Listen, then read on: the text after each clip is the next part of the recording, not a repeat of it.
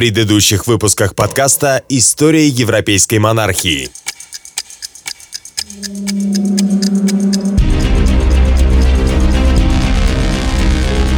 Я настаиваю на своих прежних требованиях. Алиса должна быть выдана замуж. Но не ясно как день ту правду, которая представлялась мне невероятной. В таком случае я вручаю мой меч королю Франции и приношу присягу в вашей. Ричард, это измена! Я принимаю твою присягу, Ричард. Ричард мне больше не сын, он предал меня. Голый и ограбленный посмертно старик был перевезен в Фонтевро, где его и захоронили в торжественной обстановке всеобщего облегчения. Король, мой отец, будет похоронен богато и с честью, как подобает лицу столь высокого положения. Собираешься ли ты возвратить Франции Виксен? Я собираюсь жениться на Алисе, как мы и условились. Сын, как солнце, взойдя над горизонтом, продолжил добрые труды своего отца. Я посватаюсь к Иоанне. Мы с Ричардом дружны, поэтому, думаю, дело можно считать улаженным. Мой Ричард, я пришел поговорить с тобой о твоей сестре. Я нашел ее очень привлекательной и думаю, что такой цветок, хотя он и сорванный, все же достоин новой короны. Нет, это исключено. Что? Ты отказываешь мне? Своему лучшему другу? Как бы только ты не пожалел, Бэба. Что? И это после того, как вы и палец о палец не ударили, чтобы помочь мне взять город? Посуди сам, вместо того, чтобы воевать с неверными, ты повел свое войско против христианского короля. Как думаешь, Ричард, Рим, которым ты угрожаешь мне, встанет на твою сторону при таком раскладе?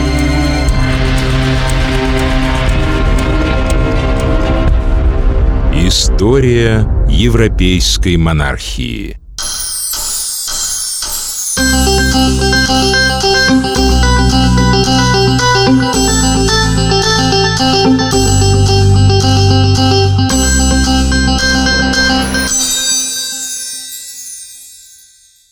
Оставшееся время до отплытия прошло на Сицилии относительно спокойно.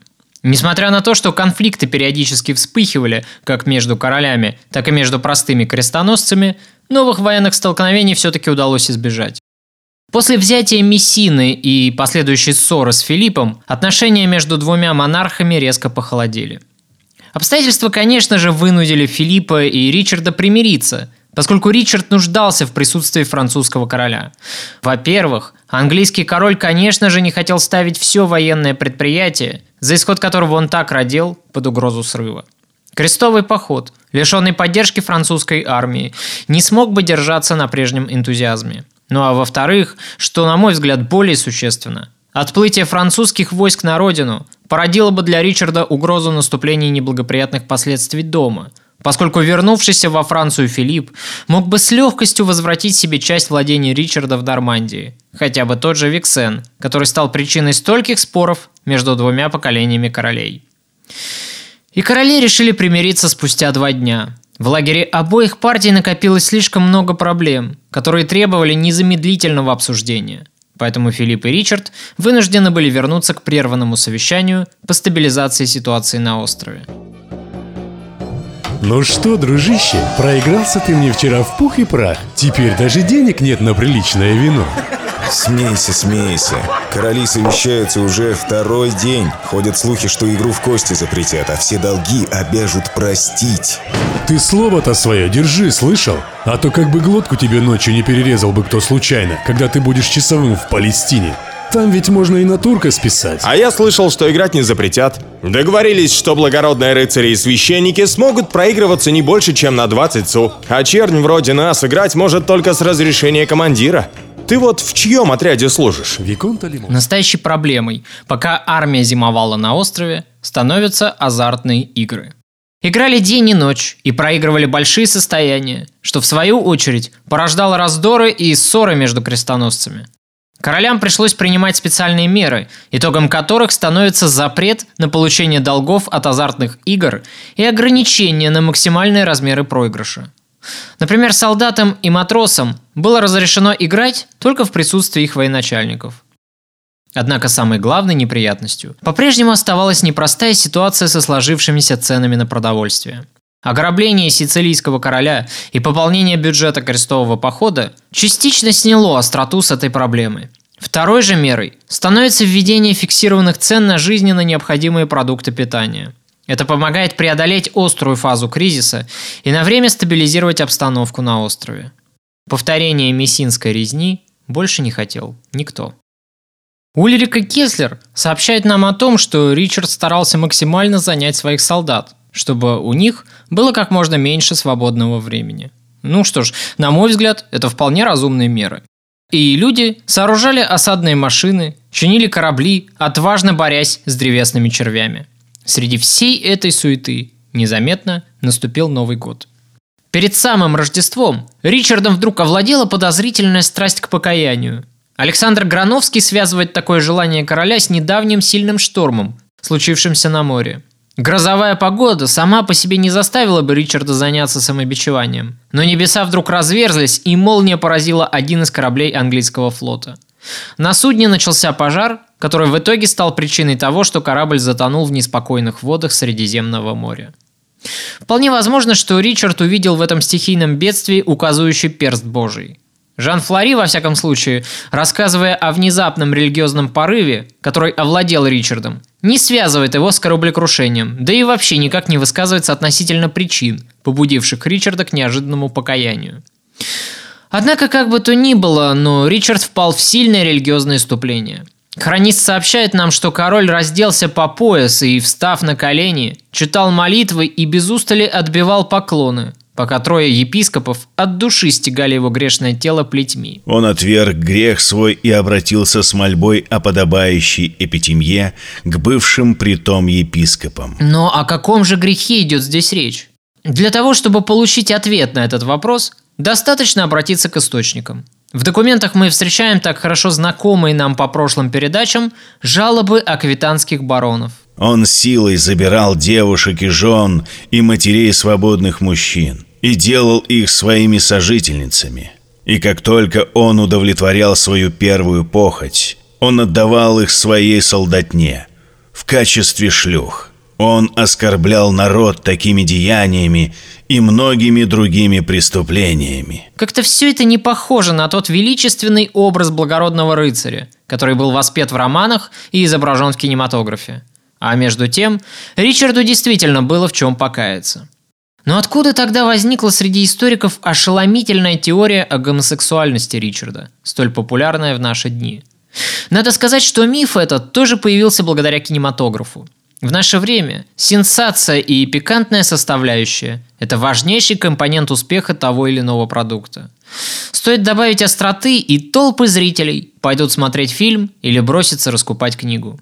Во всяком случае, на моей памяти так было с фильмом про Александра Македонского, что касается Ричарда, то впервые теория о гомосексуальной ориентации английского короля возникла в 1948 году, благодаря книге английского историка Джона Купера Харви. После того, как идею о гомосексуальности Ричарда с легкостью подхватило еще несколько историков, был снят знаменитый фильм «Лев зимой», в котором роль короля сыграл молодой Энтони Хопкинс. После этого скандальная теория становится крайне популярной в массах. На роль любовника Ричарда, как правило, прочили либо Филиппа, что, в общем-то, меня не удивляет, либо будущего короля Навары, Санчо VII. Что касается более серьезных историков, на книги которых я преимущественно опираюсь, то среди них не прослеживается однозначной точки зрения на этот счет. Так, например, если Режен Перну косвенно соглашается с этой точкой зрения, указывая в своей книге, что Ричард принес публичное покаяние в том, что прежде опускался до гомосексуализма – то Жан Флори, напротив, посвящает исследованию этой темы отдельную главу своей книги, обстоятельно собирая и скрупулезно взвешивая все аргументы, после чего приходит к выводу о неточности этой теории. Надо заметить, что выводы действительно сильно зависят от правильной интерпретации исторических документов, на основании которых сторонники теории о гомосексуальности английского короля основывают свои заключения.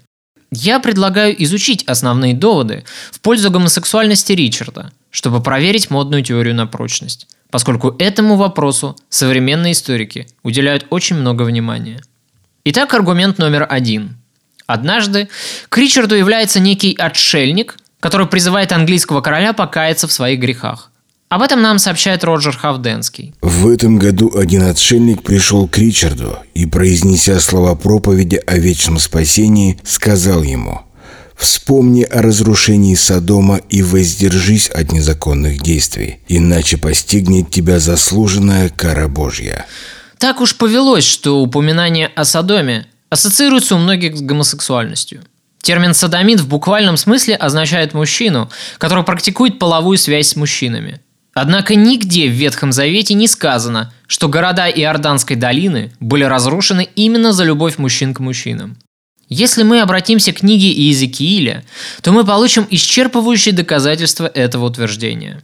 Вот в чем было беззаконие Содомы, сестры твоей и дочерей ее, в гордости, пресыщении и праздности. И она руки бедного и нищего не поддерживала. Иными словами, города подверглись разрушению за целую совокупность грехов – распущенность, тотальный блуд и гордыню – Следующий аргумент, который приводят сторонники спорной теории, заключается в том, что у Ричарда не было наследника. Ричард пренебрег своей первой женой Айлис. Но в этом случае все понятно, поскольку у него на это был весьма веский повод, о котором мы уже говорили. Но имеются, однако, свидетельства того, что его следующая жена, Беренгария Наварская, также была оставлена супругом без внимания – на самом деле, такое пренебрежительное отношение Ричарда к своей супруге объясняется вовсе не его гомосексуальной природой, а скорее распущенной сексуальной жизнью. У хронистов я встретил массу свидетельств того, что Ричард пошел в своего отца. Помимо уже известных нам жалоб аквитанских баронов, в этой связи можно вспомнить и знаменитую легенду о монахине из Фонтевро. Ричард якобы влюбился в молодую девушку и страстно ее возжелал. После серии неудачных домогательств Благочестивая монахиня задала Ричарду один простой вопрос. За что он ее полюбил? Ричард искренне ответил, что за красивые глаза. Тогда девушка якобы вырезала себе глаза и отправила их королю, который так упорно их желал. Конечно же, эта история лишь жутковатый вымысел. Но любая легенда, как известно, имеет за собой некоторое основание, благодаря которому она и возникла.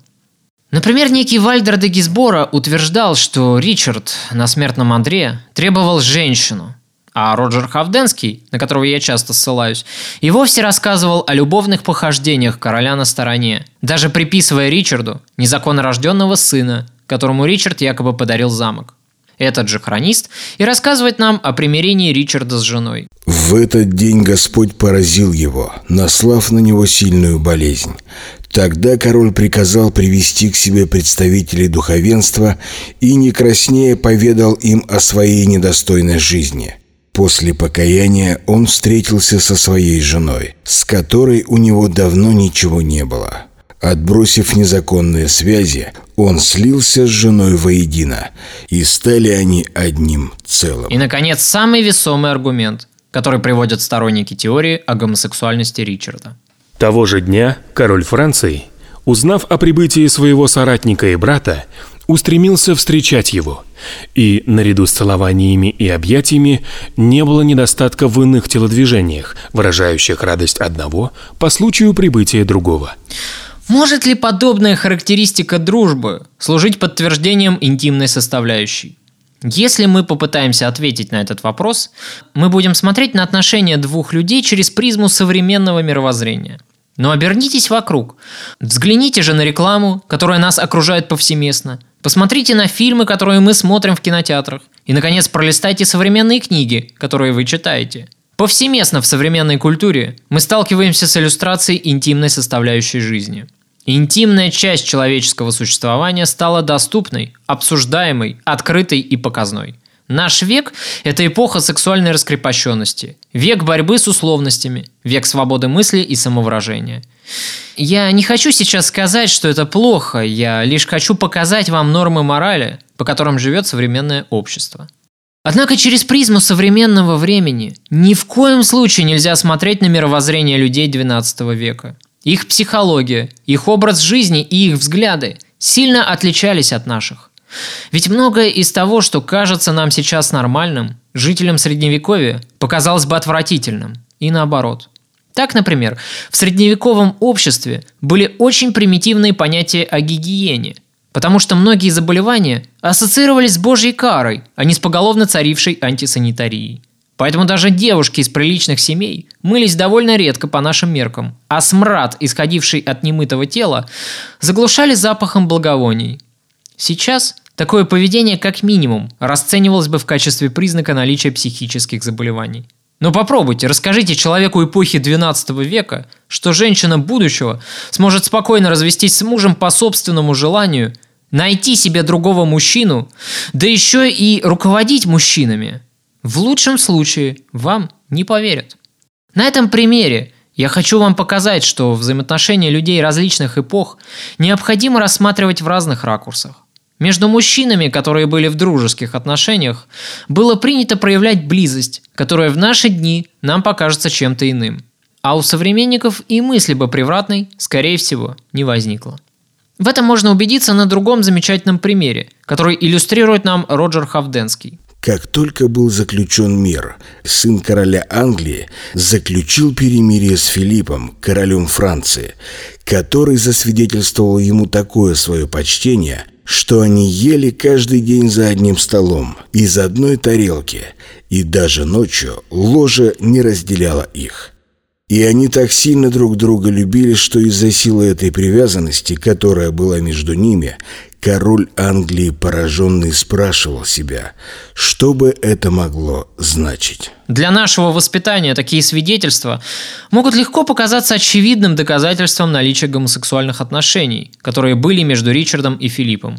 Ведь источник прямо говорит о любви, о сильной привязанности и, наконец, об общей постели и о беспокойстве отца Ричарда такой сильной любовью. На первый взгляд все однозначно, но, как всегда, не стоит спешить с выводами. Что касается общего ложа, то об этом я довольно часто говорил в предыдущих передачах. Это вполне обычная средневековая традиция. Есть из одной тарелки сродни тому, что и спать в одной постели. В этом тоже проявляется крайняя степень доверия.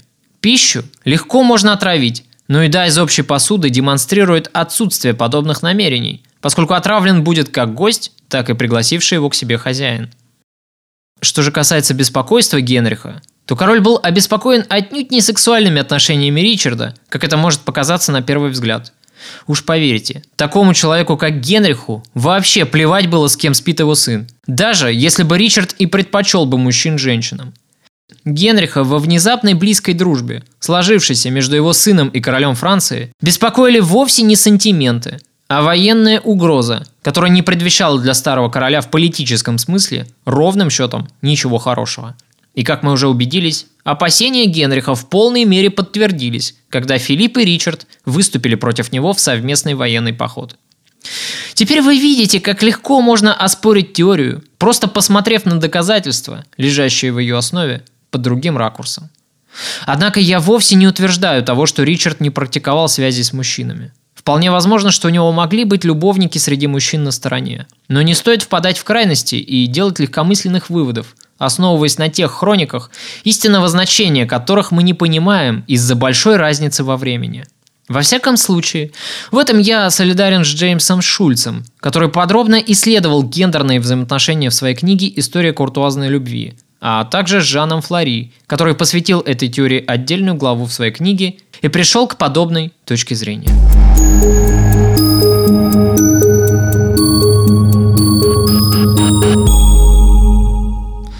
По приглашению Ричарда Сицилию посещает прославленный толкователь Библии, выдающийся мыслитель своей эпохи Иохим Флорский. Жан Флори детально описывает состоявшийся разговор между королем и монахом. Я специально решил включить этот рассказ в подкаст, потому что разговор, который произошел между этими людьми, очень важен для понимания психологии Ричарда, его видения крестового похода и своей роли в этом предприятии. Ко времени встречи с Ричардом монаху было около 80 лет. Солидный возраст и доскональное знание Библии делали этого человека в глазах современников чуть ли не провидцем будущего – Иохим и сам был не прочь, чтобы его считали таковым. Монах искренне верил, впрочем, как и большинство его современников, что в книге Апокалипсиса зашифровано грядущее будущее. История человечества началась в точке сотворения мира и закончится приходом Спасителя. Библия ясно говорит нам об этом, и, следовательно, если научиться читать между строк, можно предсказать судьбу всего человечества. И Ахиму казалось, что он нашел ключ к пониманию Библии и смог расшифровать уготованную человечеству судьбу. Современному человеку такие рассуждения покажутся нелепостью, больной фантазией, бредом. Но люди средневековья верили в скорый конец света, и поэтому проповеди Ахима произвели на них колоссальное впечатление. Дракон стоит над женщиной, пока она рожает, чтобы пожрать младенца ее. На голове у дракона семь диадем. И женщина... Невероятно! Я слышал эти проповеди, но никогда не задумывался, что они о сегодняшнем дне. И этого сына забрал Бог и посадил его на трон. Эти семь голов известны всем нам. Ирод, Нерон, Констанций. Затем язычники породили мусульман. Четвертая глава – это Магомед, их лжепророк. И, наконец, шестая глава – Саладин. Седьмой же станет Антихрист. Кто же тот мальчик, который с огненным скипетром поведет народы за собой? А ты разве не понял? Это ты, великий воин и защитник христианской церкви. Когда же это произойдет? Скажи нам, о мудрый старец. Когда истечет семь лет после потери Иерусалима? Получается, мы прибыли сюда слишком рано? Отнюдь. Твой поход очень важен. Он подготовит падение Саладина. Да здравствует Ричард, победитель силы тьмы! Да здравствует наш король! Визит Иохима очень ясно обнажает мысли самого Ричарда. Именно он, Ричард, и есть тот самый величайший герой человечества, который свергнет силы зла, угнездившиеся в самом сердце христианской святыни. Несомненно, Ричард давно уже примерял на себя этот сияющий образ спасителя человечества. Теперь же его тайные мысли были озвучены прилюдно авторитетным толкователем Библии. Они нашли подтверждение в глазах человека, чье мнение было весомым. Вот почему Ричард искренне болел за идею крестового похода. Вот почему он так отчаянно рвался в земли Палестины. Личные амбиции и гордыня двигали этим человеком, застили ему глаза. Но в этой гордыне я нахожу и примесь благородства, искренности и самоотверженности. Ведь хорошо известно, что Ричард отчаянно сражался с мусульманами. Он сам зачастую присутствовал в авангарде своих войск, не опасаясь ранения или смерти. Вполне возможно, что он верил в собственную неуязвимость, гарантированную ему вследствие исполнения столь благой роли. Он не просто искренне верил в свою героическую миссию, но он и правдоподобно исполнял свою роль, придуманную им для самого себя.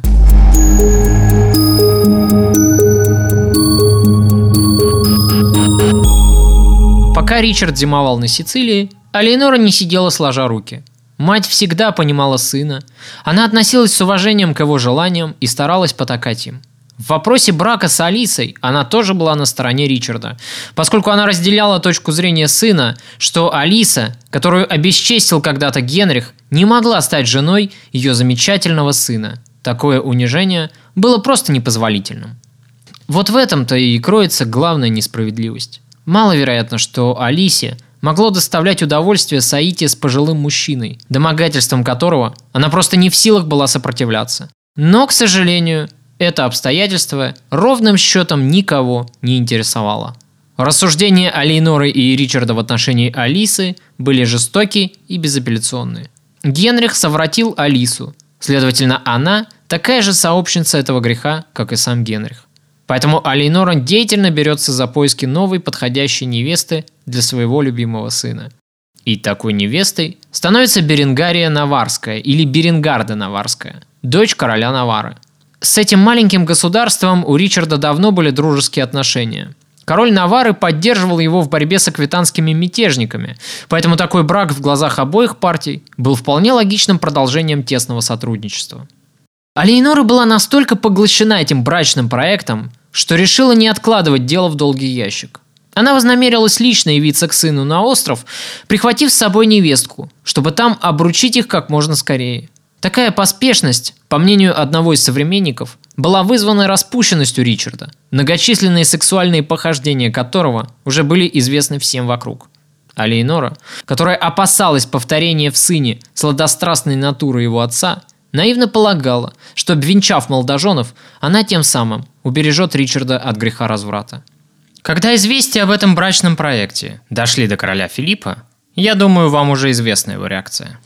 Ричард откровенно его предавал, нарушая тем самым их прежние договоренности. Корабли Ричарда должны были встретить невесту и мать в Неаполе, после чего доставить обоих женщин на остров. Когда же Алейнора и Беренгария попытались вступить на палубу одного из кораблей, люди Танкреда заявили, что для женщин места на корабле нет. Возникла курьезная ситуация. В конце концов, спорить с этим было бесполезно, и Алейнора выбрал другой маршрут. Когда Ричард обнаружил, что его мать отсутствует в числе прибывших пассажиров, взбешенный, он направился к королю Сицилии за объяснениями. Однако Танкред встретил его сам с распростертыми объятиями. Он погасил гнев Ричарда своим дружелюбным расположением, после чего между обоими королями состоялся весьма прелюбопытный разговор. Я требую объяснений! Ричард, Ричард, что мне было делать? Я взволнован, я обеспокоен. Я не знаю, кому верить. Недавно ко мне явился посланец от Филиппа, герцог Бургундский, и сказал, что ты смеешься надо мной. Ах, Филипп! Вот оно что. Да, да, он убеждал меня, что огромная военная свита сопровождает твою мать не ради безопасности почтенной королевы, а для того, чтобы под благовидным предлогом вторгнуться в мое королевство. Он рассказал мне, что Альенора встречалась в Милане с германским императором и вела с ним какие-то переговоры.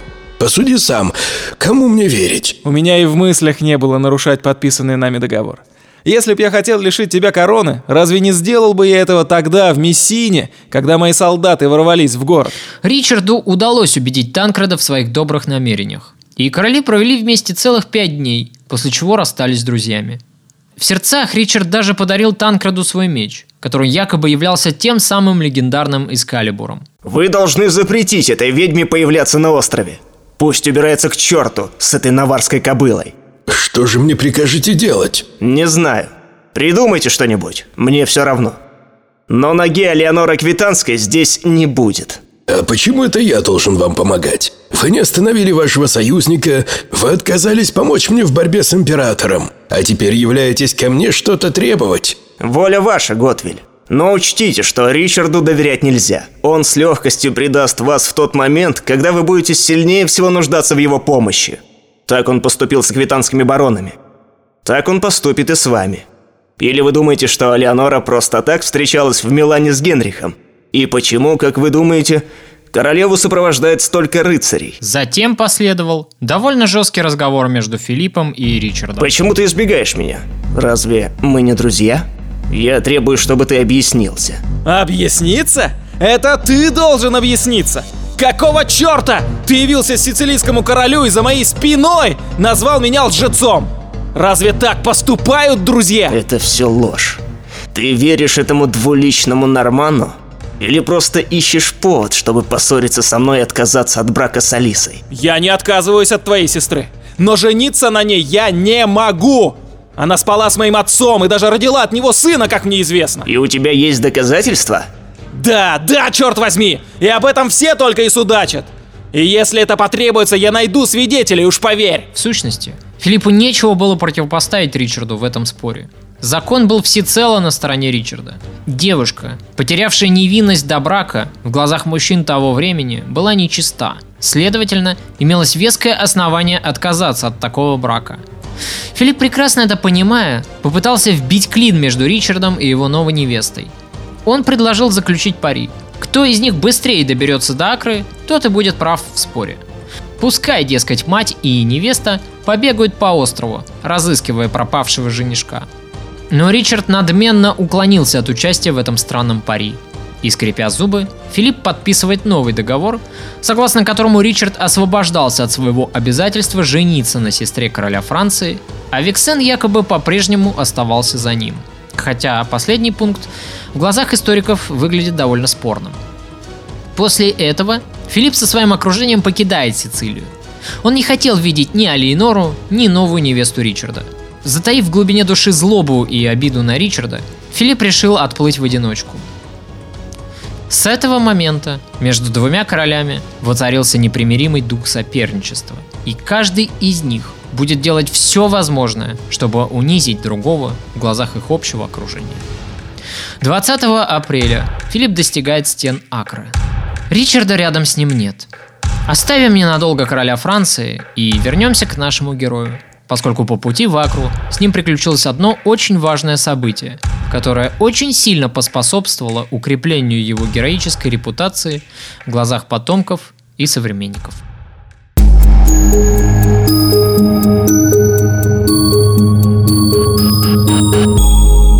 Ричард покидает Сицилию через 10 дней. Он расстается с Танкрадом в дружеских отношениях. В море выходит около 200 кораблей, которые берут курс на восток. Они движутся острым клином. Впереди этой грозной эскадры идет корабль Ричарда. Вот скажи мне, Флер, зачем тебе все это? Почему бы не сидеть дома в родном Уэльсе, уткнувшись в теплый бок своей женушки? А, старина? Моя жена ушла в монастырь. О как! Почему? Ты ее плохо трахал? Ее отец был против нашего брака. Я слишком беден. Поэтому я и отправился в этот чертов поход за тысячу миль. Отец Мартин рассказывал в проповедях о несметных богатствах Палестины. Ну, с таким оружием, как у тебя, много золота не награбишь. Чем же плох мой лук? Из лука неудобно целиться. Все силы уходят на натягивание тетивы. Стреляет он тоже не так далеко, как мой арбалет. Зато твой арбалет выпустит одну стрелу, пока я выпущу три. Поверь, иногда это играет решающую роль. Что это? Не как шторм начинается. Похоже на то. Мамочки. Боюсь я непогоды на море. И меня, кажется, мутит от этой качки.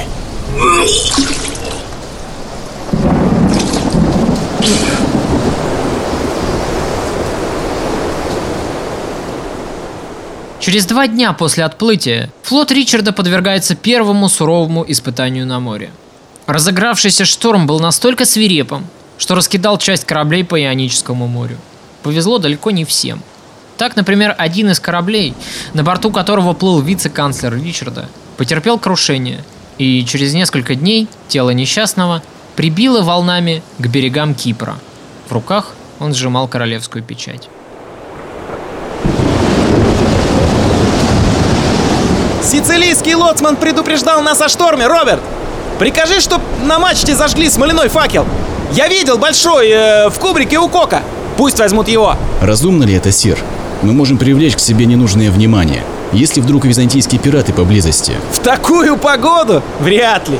Мой далекий прадед Вильгельм Завоеватель, когда отправлялся покорять Англию, делал точно так же. Так он оповещал идущие позади корабли о том, что он спереди, чтобы те держались курса и не разбредались по морю. Ах, Роберт, я чувствую эту связь времен. Как будто я — это он, только столетия спустя. Интересно, что ощущал мой прадед, когда переплывал Ла-Манш? Ричарду, впрочем, благополучно удается пережить эти природные катаклизмы, после чего он высаживается со своими людьми на Родосе. Здесь, окруженные призраками древнегреческих богов, в объятиях бескрайнего океана, крестоносцы пробыли около 10 дней. Но у них не было времени созерцать руины канувшей в небытие цивилизации. Приходилось усиленно чинить корабли, пострадавшие во время шторма. Необходимо было как можно скорее плыть дальше. Ведь к этому времени Филипп уже высадился у стен Акры и начал деятельную подготовку к осаде. Время сильно поджимало английских крестоносцев. Сир, позвольте спросить, почему мы не держим курс на Акру? Разве Филипп отплыл не туда? Роберт, не спеши. Филипп справится и без нас. Я планирую сделать остановку на Кипре. Навестить ублюдка Камнинов.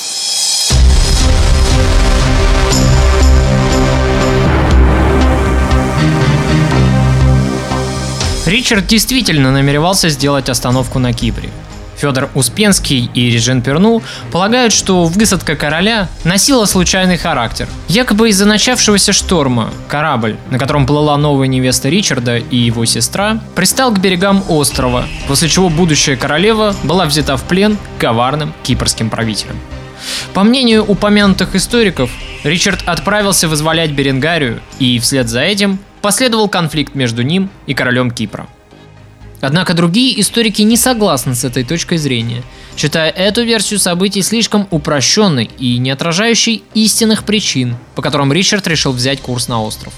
Пленение его супруги на самом деле было лишь одним из поводов, скорее косвенным, но отнюдь не истинным мотивом, побудившим Ричарда сделать остановку на Кипре.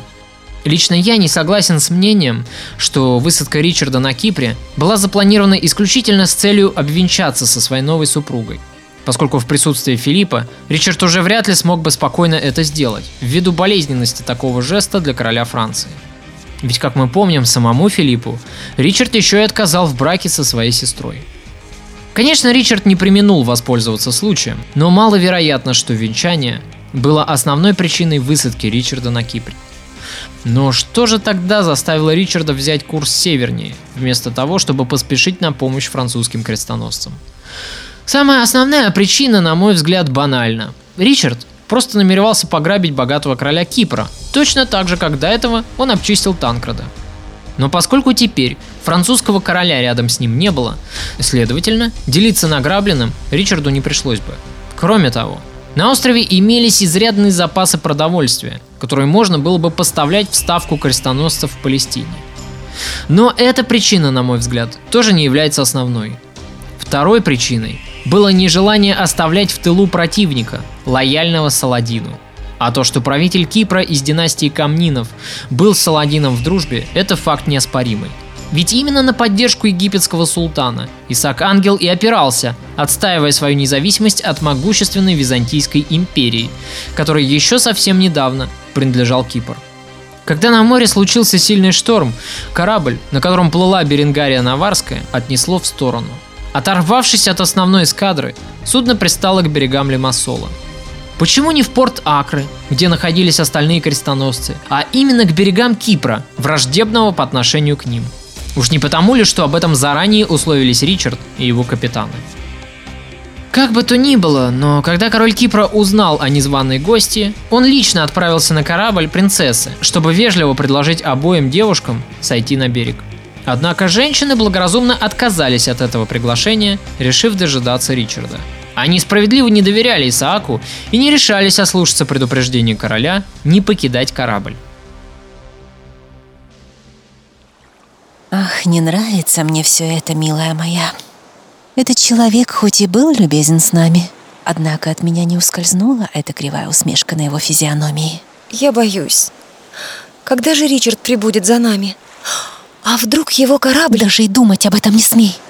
С моим братом и твоим будущим мужем все хорошо. Моя интуиция подсказывает мне, что Ричард скоро явится за нами. Надеюсь. Пока мы плыли, я наслушалась от капитана рассказов про короля этого острова. Говорят, он жестокий тиран, и он люто ненавидит крестоносцев. Он византиец, моя дорогая. А коварство греков известно всем. Но нас он не тронет. Мы слишком ценный трофей. Как это ужасно звучит. Быть чьим-то трофеем. Со знатными заложницами обошлись в высшей степени почтительно. Женщин не бросили в темницу, их не подвергли каким-либо унижениям или лишениям, чего, впрочем, нельзя было сказать об остальных крестоносцах, оказавшихся на кораблях. С ними король Кипра уже не церемонился. Мужчины были брошены в темницу и предварительно ограблены. Однако часть людей успела благоразумно скрыться. После этого оставшиеся на острове крестоносцы организовали ночной побег своих собратьев в лучших традициях приключенческого жанра. И как раз к этому времени к берегам Кипра и пришвартовывается остальной флот Ричарда во главе с самим королем. К их визиту Исаак уже успел подготовиться. На берегу соорудили укрепления, выстрелили земляной вал и нагромоздили баррикады. Исаак Ангел был настроен весьма воинственно. В отличие от Танкрада Сицилийского, король Кипра твердо вознамерился дать решительный отпор Ричарду. Надо отдать должное, Ричард начал с дипломатии. Он направил киприотам своих посланников с предложением освободить оставшихся пленников и возместить весь ущерб. Под требованиями о возмещении ущерба, конечно же, подразумевалась добровольная контрибуция на нужды похода. Конечно, Ричард понимал, что Исаак откажется от этого, и это произошло в действительности. Исаак Ангел с высокомерием отверг вежливую просьбу Ричарда. Тогда король Англии приказал своим людям атаковать армию островитян. Итогом этих событий, как мы знаем, и становится захват острова англичанами. Но предвидел ли сам Ричард такой исход дела? Думаю, что вряд ли. Его изначальной целью был не захват острова, а нейтрализация угрозы удара по крестоносцам с моря и пополнение запасов провизии и денег за счет Кипра. Это подтверждается тем, что Исаак сам явился к Ричарду, чтобы просить мира на условиях английского короля, и Ричард охотно согласился – Условились они на том, что Исаак выплатит Ричарду солидную контрибуцию золотом и отправится вместе с ним в поход против Саладина. К тому же он обязался захватить с собой еще и сотню рыцарей. Такой компромисс устраивал английского короля в полной мере. Он, конечно же, не слишком доверял коварному византийцу, но держать врага подле себя Ричард считал намного безопаснее, чем оставлять его в тылу. Однако предложение перемирия оказалось обманом. Непонятно, на что рассчитывал сам Исаак, но когда переговоры закончились, король Кипра тут же бежал. Когда один из его сеньоров попытался его остановить и уговорить подчиниться силе, Исаак в гневе отрезал несчастному нос. Все это доказательство вспыльчивости и глупости правителя Кипра. Он мог бы сохранить относительную независимость, но вместо этого он предпочел сражаться с Ричардом в открытую, в сущности, не имея ровно никаких сил для сопротивления. Ричард воспринял известие о побеге Исаака спокойно. Это подтверждает, что король Англии готов был к такому исходу событий и, возможно, предвидел их. Этим необдуманным поступком Исаак лишь сам подписал себе приговор. Ричард мгновенно перешел к наступлению. Впрочем, сильного сопротивления ему никто не оказывал. Местная знать, прекрасно понимая всю тщетность борьбы, охотно переходит на сторону Ричарда. Оставшись в одиночестве, окруженный врагами, Исаак был вынужден добровольно сдаться. Через две недели он сам является к Ричарду, преисполненной покорности, и просит, чтобы тот проявил христианское милосердие и не заковывал бы его в железо. Что ж, тогда изготовьте для него серебряные кандалы. Так, в истории Англии появляется первая далекая колония, которая, впрочем, оставалась английской недолго. Ричард очень скоро продаст остров тамплиерам, прекрасно понимая, что столь отдаленными территориальными приобретениями управлять будет почти что невозможно. Ваше Величество, мой господин король Франции просил передать вам, что пока вы тешитесь бесполезной военной игрой, безуспешно мучая невинных христиан, вам предстоит преодолеть тысячи врагов христовых. Уж не значит ли это, что перед более трудной задачей уступает ваше прославленное мужество? Как смеете говорить вы мне подобное?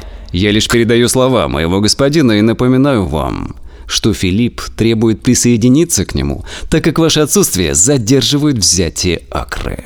Новости об успехах Ричарда на Кипре болезненно уязвили самолюбие Филиппа. Его можно было понять. Пока он разворачивал осадные орудия вокруг мусульманской твердыни, Ричард продолжал грабить и зарабатывать. Естественно, Филипп чувствовал себя жестоко обманутым, что лишь усиливало раздражение, копившееся в нем. Завладев Кипром, Ричард понимал, что тянуть с отплытием в Палестину больше нельзя. И уже спустя несколько дней его корабли берут курс на Акру. Древние крепости Сиона суждено было стать отправной точкой в военной кампании Третьего крестового похода. Она же и стала началом крушения всех надежд крестоносцев.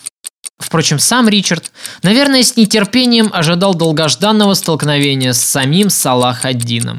Каким окажется этот прославленный мусульманский противник, о котором так часто слышал Ричард? И что ждет его там, на священных землях Иерусалимского королевства?